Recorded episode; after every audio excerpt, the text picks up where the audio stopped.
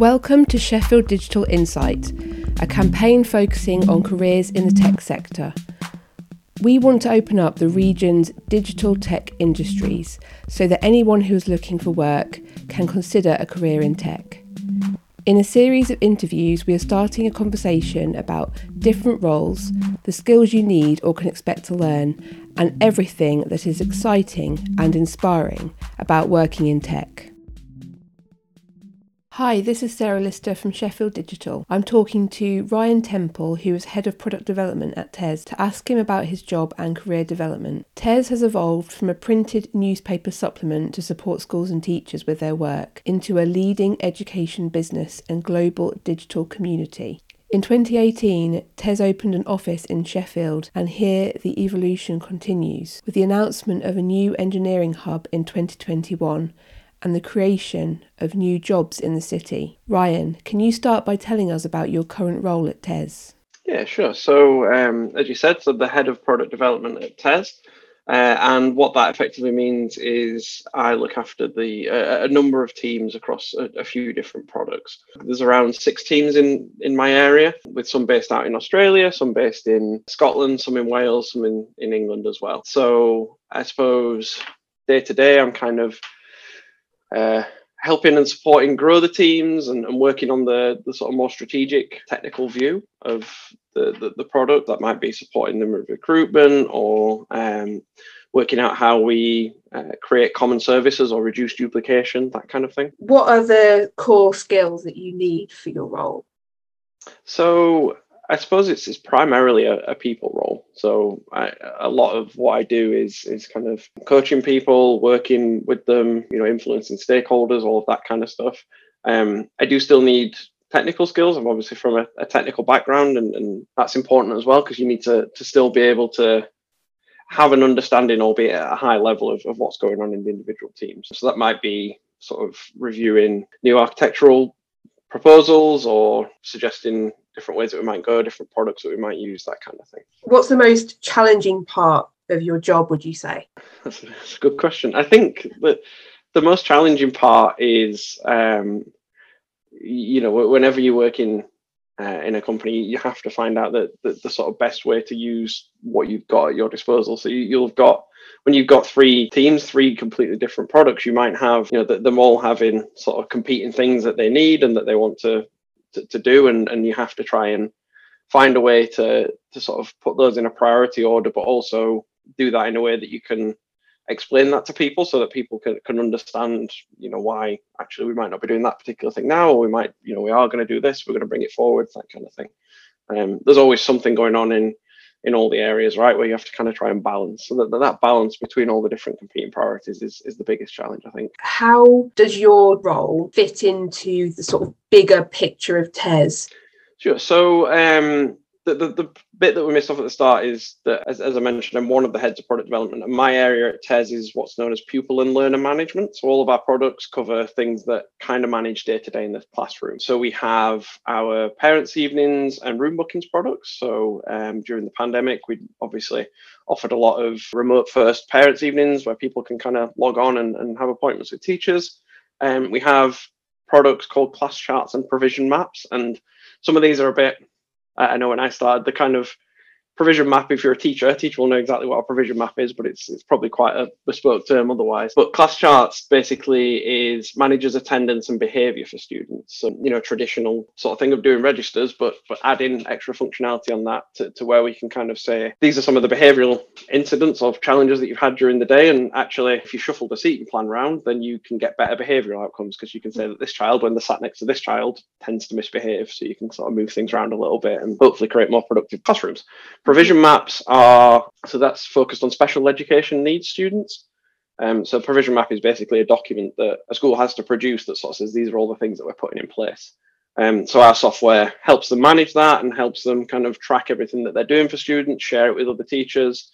Um, they can also then use that as evidence for things like Ofsted and, and apply for more funding and say that, you know, we, have been able to do these things and, you know, that, that therefore means they can get more funding. Uh, and the last part is uh, a company out in Australia called Edval, which does timetabling. Um, so this is creating your you know your students' timetables for the year, which is is obviously a really interesting and, and technically complex area. You've got a, a school of a couple of thousand students and I don't know, 100 teachers and however many lessons trying to create a timetable that meets them all can be, be quite interesting. So yeah, all, all, of our products, I suppose, are focused around actually managing the day to day of the school and, and the pupils and, and what they do. So it's it's it's a really good area to work in actually because you, you know you've got a very kind of a very real positive impact to what we're doing. You know, you can you, take provision maps for an example. Like if, if the outcome of people using our product means that they can have more time or get more funding to work with their pupils that's you know fantastic for them right? How does the communication work then sort of between you or the company and the schools? And you how involved are you personally with that line of communication?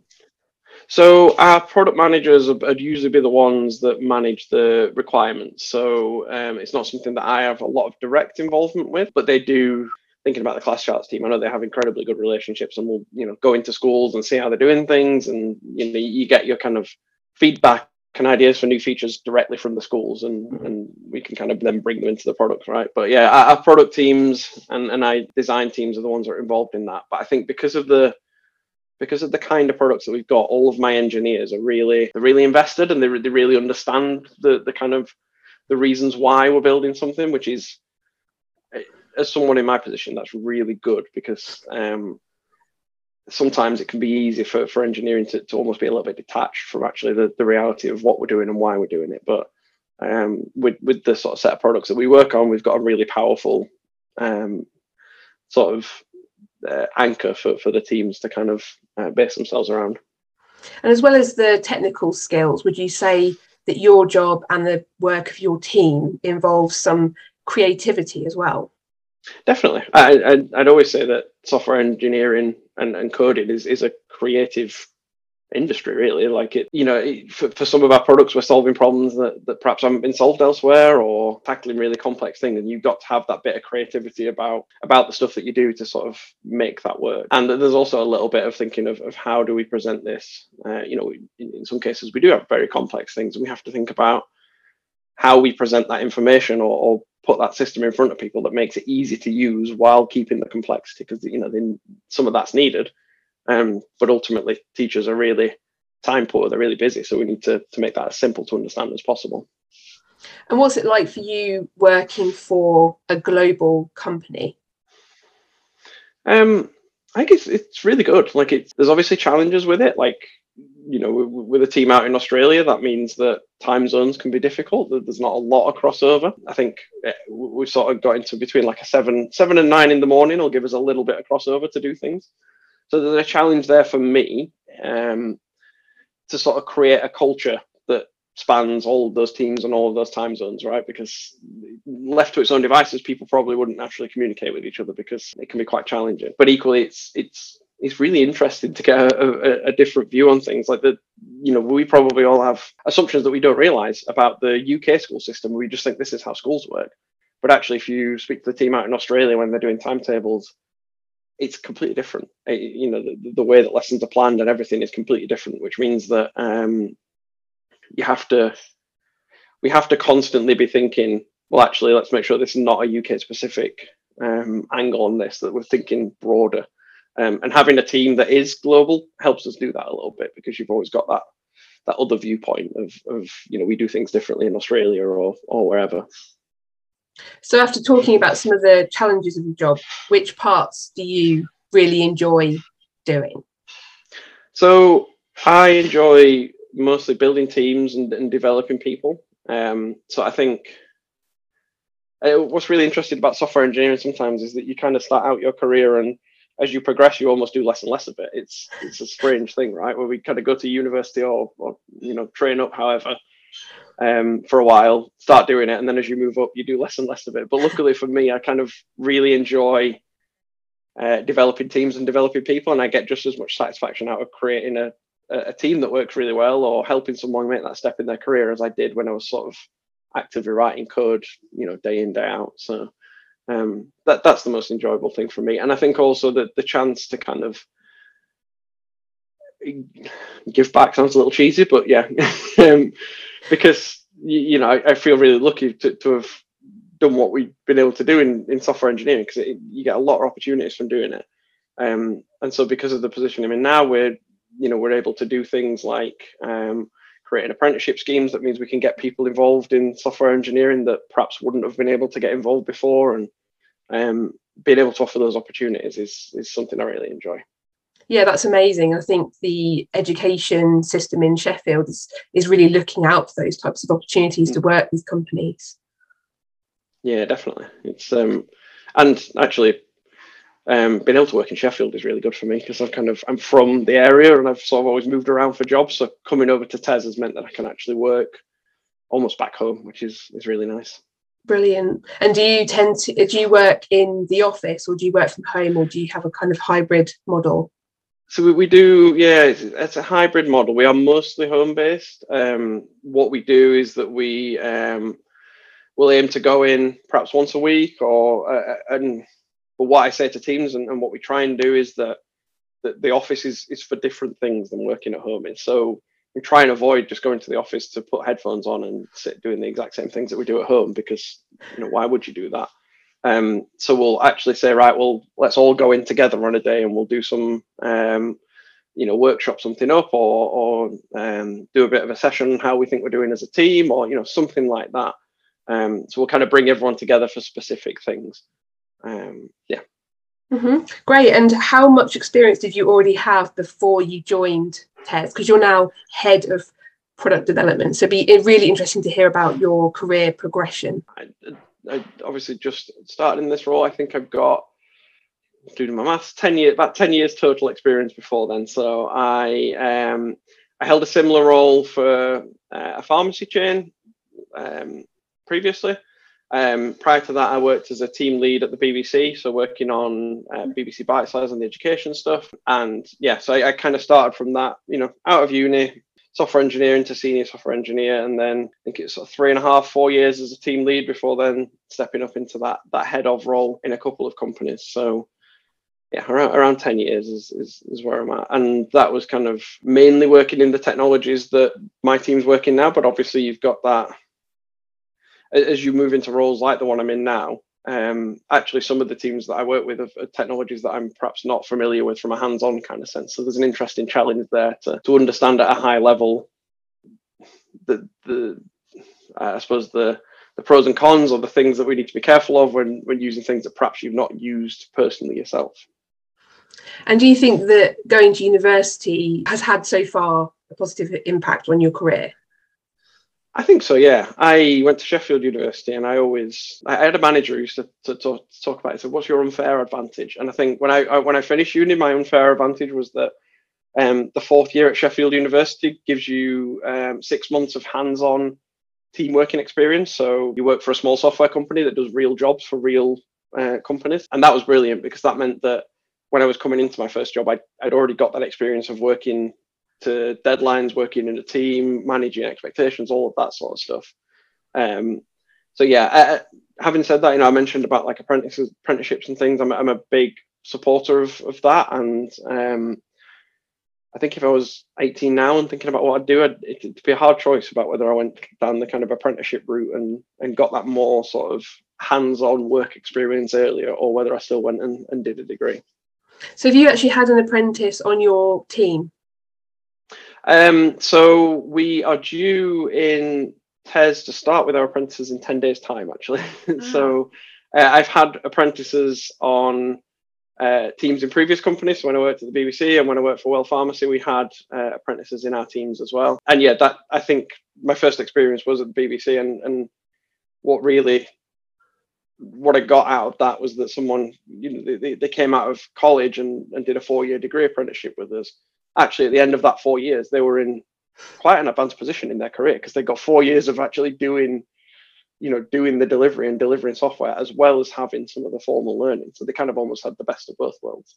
Um, yeah, so we, have got them in, and I think it's really important in terms of, um, you know, I was the first person in my family to go to university, and it's I know that not it's even more expensive now than when I went, and not everyone can afford that, not everyone's got the time to do it. Um, so you know the fact that these, there are alternative routes in is, is really good because it, it, opens up the, the number of people that we can access. What's been the most valuable part of your education or career development to get to where you are now? So I think education wise, it was the what I was saying about the University of Sheffield, the the fourth year like uh, industrial placement or company placement that they do as, as part of their degree.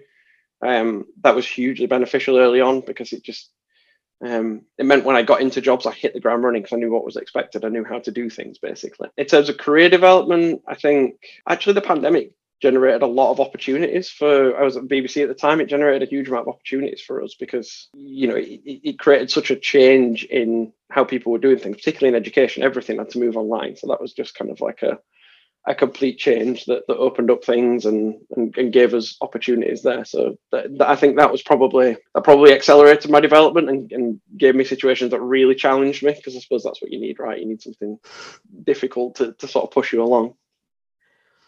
And what's it like working for TES?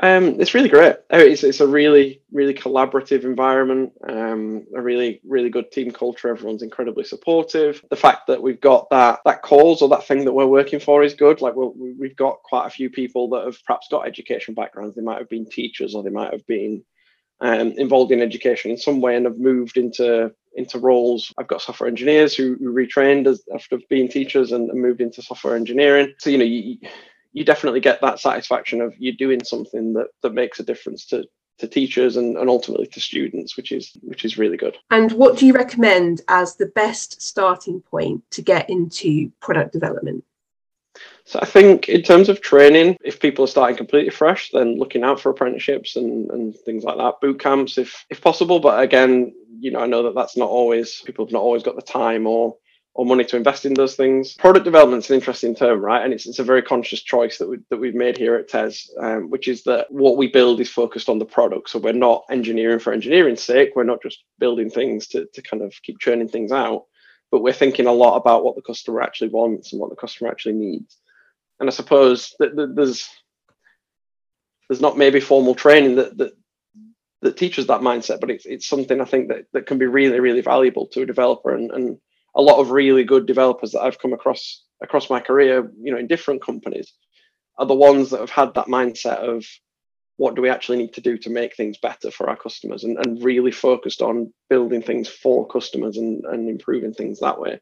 Um, so, you know, whatever people can do to, to sort of think in that mindset, I think can, can really help. Thanks for listening. You can find all the relevant links for this episode in our show notes including our YouTube channel, which features many more of these interviews, and a link to more info about the campaign.